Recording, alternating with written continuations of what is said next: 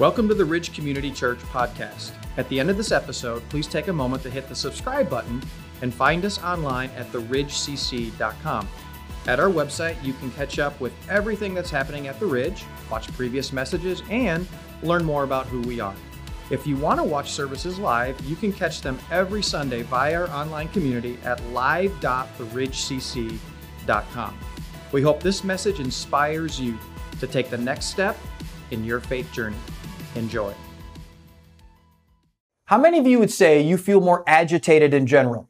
You see things on social media or on the news, or someone says something that you don't agree with, and you're just more easily triggered about these things. How many of you know anyone like that? Well, if you feel that way, you're not alone. Research shows that people are feeling angrier than they were a year ago, which makes sense because that's when COVID crashed into our world. If you don't believe that people are more angry, then I want you to go to any news article on any website and read the comment section. You will quickly change your mind. Most of you don't think about the impact your anger has, so let me show you how anger works. If I was to take this bottled water and I was to squeeze it in the middle, the water on the inside comes flying out and lands on anyone in close proximity to it, which just happens to be me. When I create pressure on the outside of the bottled water, what's on the inside of it comes out of it. That's how anger works. Something or someone creates pressure from the outside, and then what's on the inside of you comes out of you, and it lands on those closest to you. You might think, well, I don't have anger problems. And I get that because it's hard to see in ourselves. So what I want to ask you to do is to ask someone close to you about you. And don't get angry if you don't like their answer. The hard truth is we all have anger problems to some degree. Some of you, you've alienated your kids because of it. Maybe you've embarrassed yourself because of the way you've mishandled your anger at work, around your family, or maybe even friends. Some of you might be in a cold marriage right now, and feelings of affection and intimacy, they're dead. But what's really going on is there's underlining anger. Some of you are so angry at politicians, at the news media, at people who don't agree with you on things, that it is destroying your witness and you're losing your influence as a Jesus follower because you're angry all the time. Over the last few weeks, we've been in a series called Let's Talk About It. And we're talking about something that all of us are either dealing with personally or we know someone who is. We're talking about mental health. Today, we're going to talk about what's at the root of much of our anger. Now, before I do that, because this is a series on mental health, it might mean that what we talk about today, you might think, I, I just can't. Let me remind you of something that we said at the very beginning of this series. It's okay not to be okay. You might need to seek professional help and be on medication. I mean, I know people who this is their story, and if that's you, it's okay. Well, the one who's going to help us with this is James, the half brother of Jesus. James wrote this short but very practical book found in the New Testament and James wrote to people who were experiencing incredible pressure. Many of them had lost their, their job and their homes and they were being separated from their families. There was just a lot of frustration and fear because of their uncertain future. And with all that pressure from the outside, it's not surprising that early on in his book, he talks about anger. Here's how he starts. He says, My dear brothers and sisters, take note of this. Before he even talks to them about anger, he wants to remind them of something very important. Your family. We're in this together. Remember the relationship because the relationship matters most, which is challenging because when you're angry, being right or your rights matter most in that moment. And then James, he gives them a very challenging command. He says, everyone should be quick to listen, slow to speak, and slow to become angry. I read this and I think about my own experiences with people. My tendency is to do the exact opposite. When I'm dealing with a difficult or annoying person, I am slow to listen, if at all, quick to speak what I think, and when they don't respond the way I want, I am quick to become angry. But James commands us to do the exact opposite. Be quick to listen, slow to speak, and slow to become angry. And it makes sense when you think about it. Because when I do the opposite of what James says, it never works. I don't have a single story to share with you where I did this and it made the situation better. And James is actually going to tell us why that is. He says, because human anger does not produce the righteousness that God desires. Human anger does not give you the kind of life, does not give you the kind of dating life, marriage, family, neighborhood, and community that God wants you to have. And you know what? That you want to have. So I want to give you three things that can help you do what James tells us to do. And here's how I want you to remember what James says. He says, quick to listen, slow to speak, and slow to get angry. All right. I, I remember this with, with hand motions. Quick to listen, slow to speak, and don't touch your mouth because of COVID. Slow, slow to speak, and then slow to become angry. slow to become angry. Quick to listen, slow to speak, and slow to become angry. All right. Three things that James tells us to do. Here's the first one. Reflect before you react. I mean, isn't this what James commands us to do when he says, be quick to listen? Don't respond impulsively, but think it through first. I mean, if we just did this, it would save so much relational damage. King Solomon, who wrote the book of Proverbs, he put it this way. Person with understanding is even tempered. Now, to be even tempered means to stay calm. Understanding means someone who sees the big picture, who grasps how things work.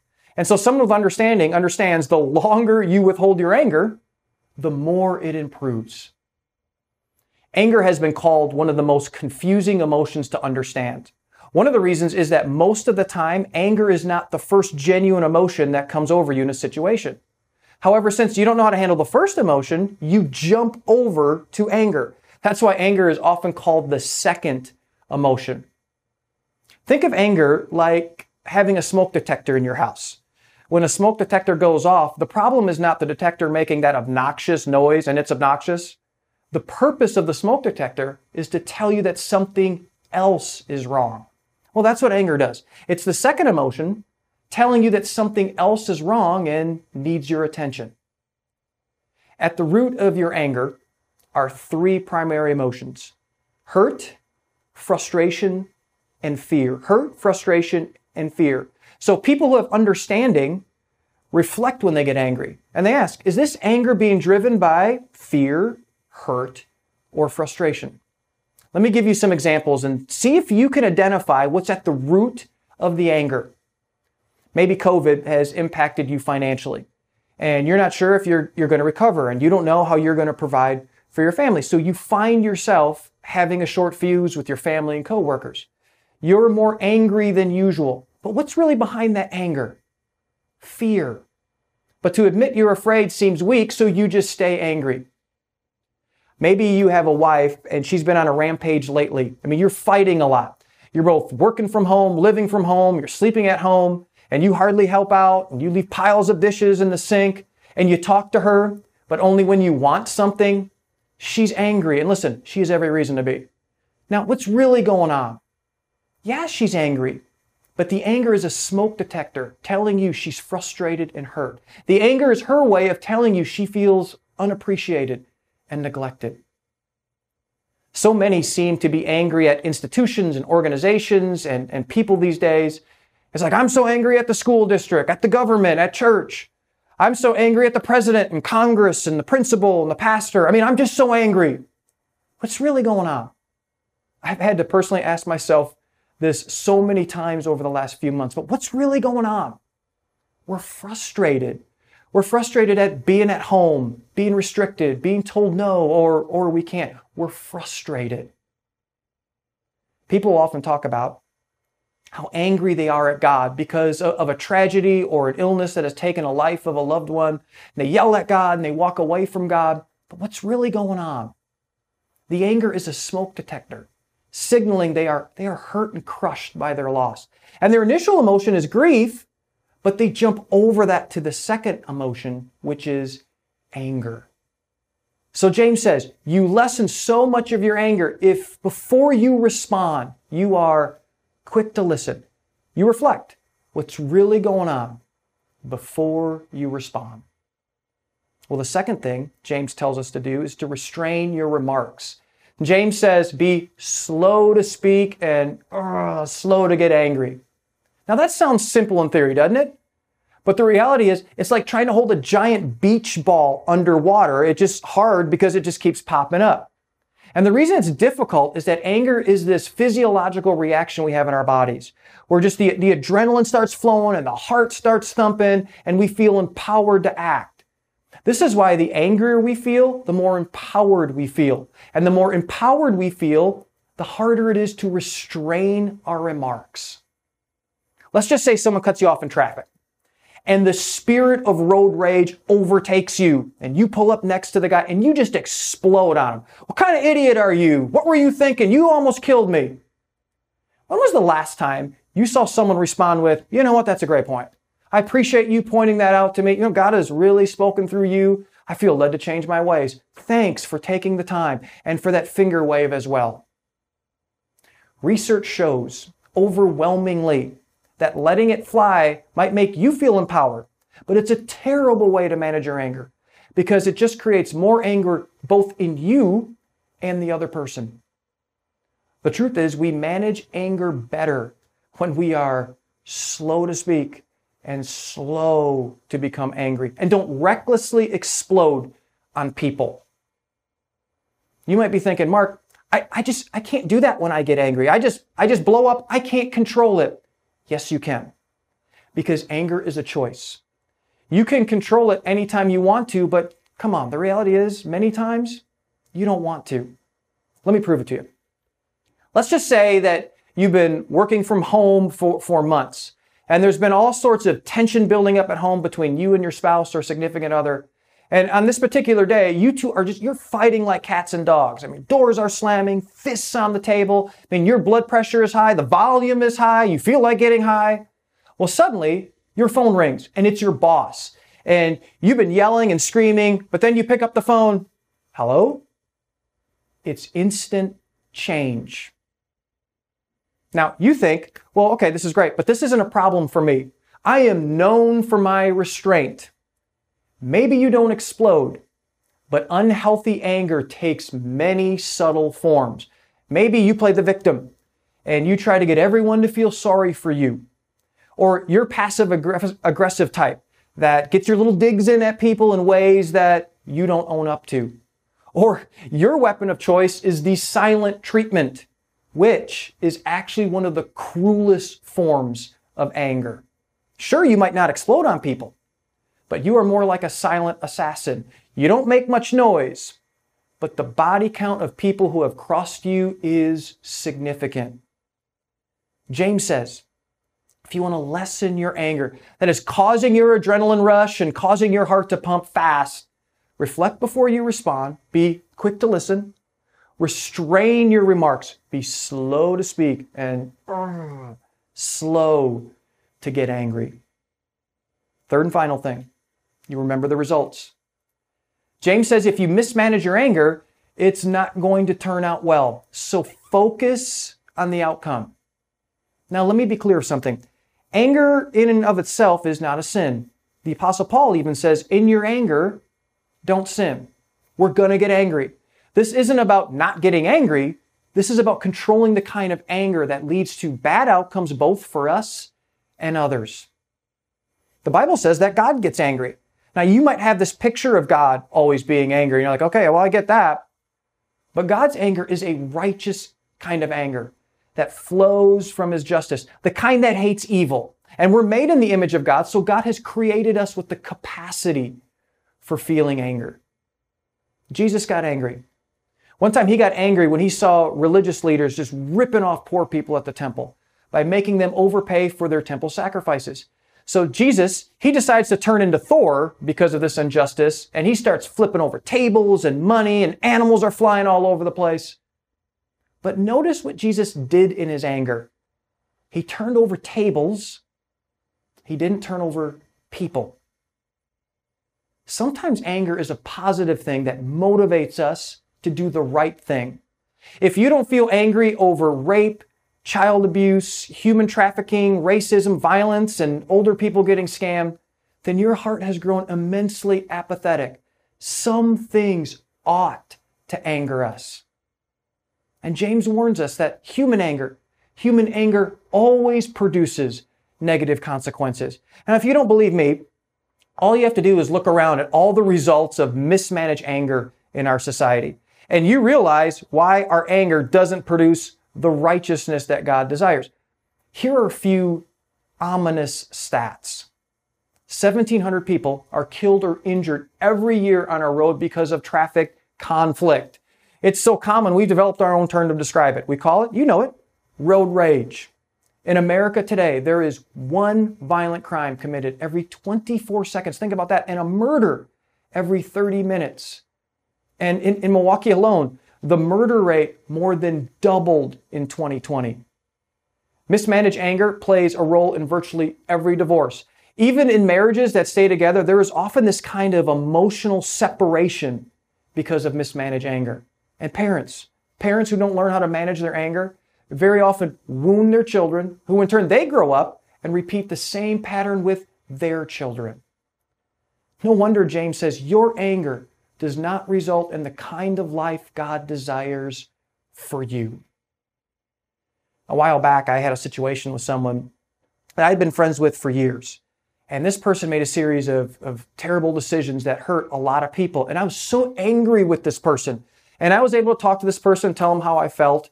But despite the huge fallout of this person's decisions, I told him that I would be there for him. Well, eventually the situation reached a place where I had to make a tough decision. And when this person was told of that decision, immediately committed what I, I have phrased social media rage. That's when someone vomits all over social media, giving only part of the story, their part.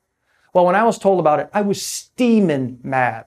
I mean, I thought about going on to the social media post and then just listing all the stuff this person did and when I thought, man, if I did that, it would be the ultimate mic drop post.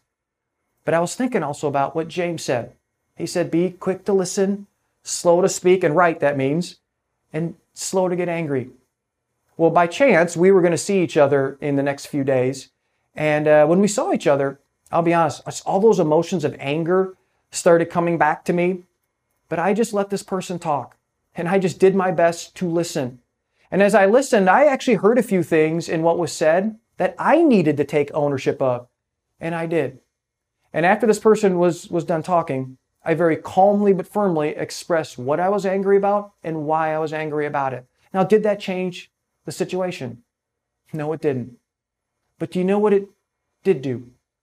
It disarmed the person's emotions and it disarmed my emotions and left the door open for reconciling in the future. So, what do we do? What steps can we take before we throw a tantrum, flip a finger, raise a fist, make a sarcastic remark, or withhold affection? We put the cap on. So, what's on the inside doesn't come out on the outside. And here's what the half brother of Jesus says on how to do that. He says, everyone should be quick to listen because our anger is like a smoke detector, signaling to us that we're either frustrated, afraid, or we're hurt.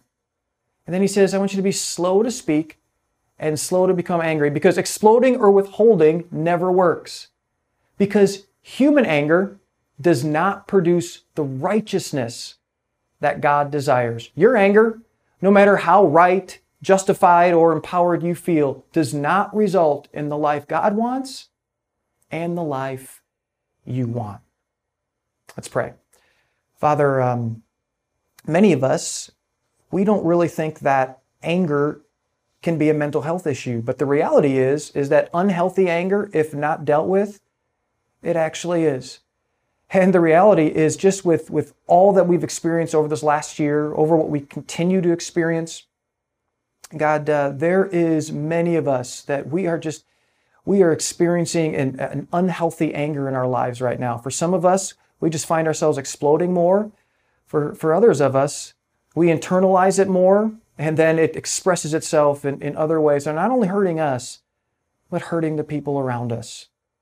And so, God, I thank you for the wisdom of James, who says, Be quick to listen, slow to speak, and slow to become angry. And God, and we know that that type of anger does not produce the kind of life, not only that you want for us, but that we want for us. And so, God, would you give us the courage? Would you give us the strength to take the steps needed this week to do just that? Father, um, I thank you that you've created us with this emotion of anger. And when it's used right, it can just be something that motivates us to take action on things that are near and dear to your heart. And so, God, in the, in the midst of all that we're going through right now, may we use that emotion of anger in the way you designed it to be used. And we pray this in Jesus' name. Amen. Thanks for listening to the Ridge Community Church's podcast. If you live in Southeast Wisconsin, we'd love to host you at one of our weekend services. For directions, service times, and more about our kids and students' environments, visit us at theridgecc.com. That's theridgecc.com.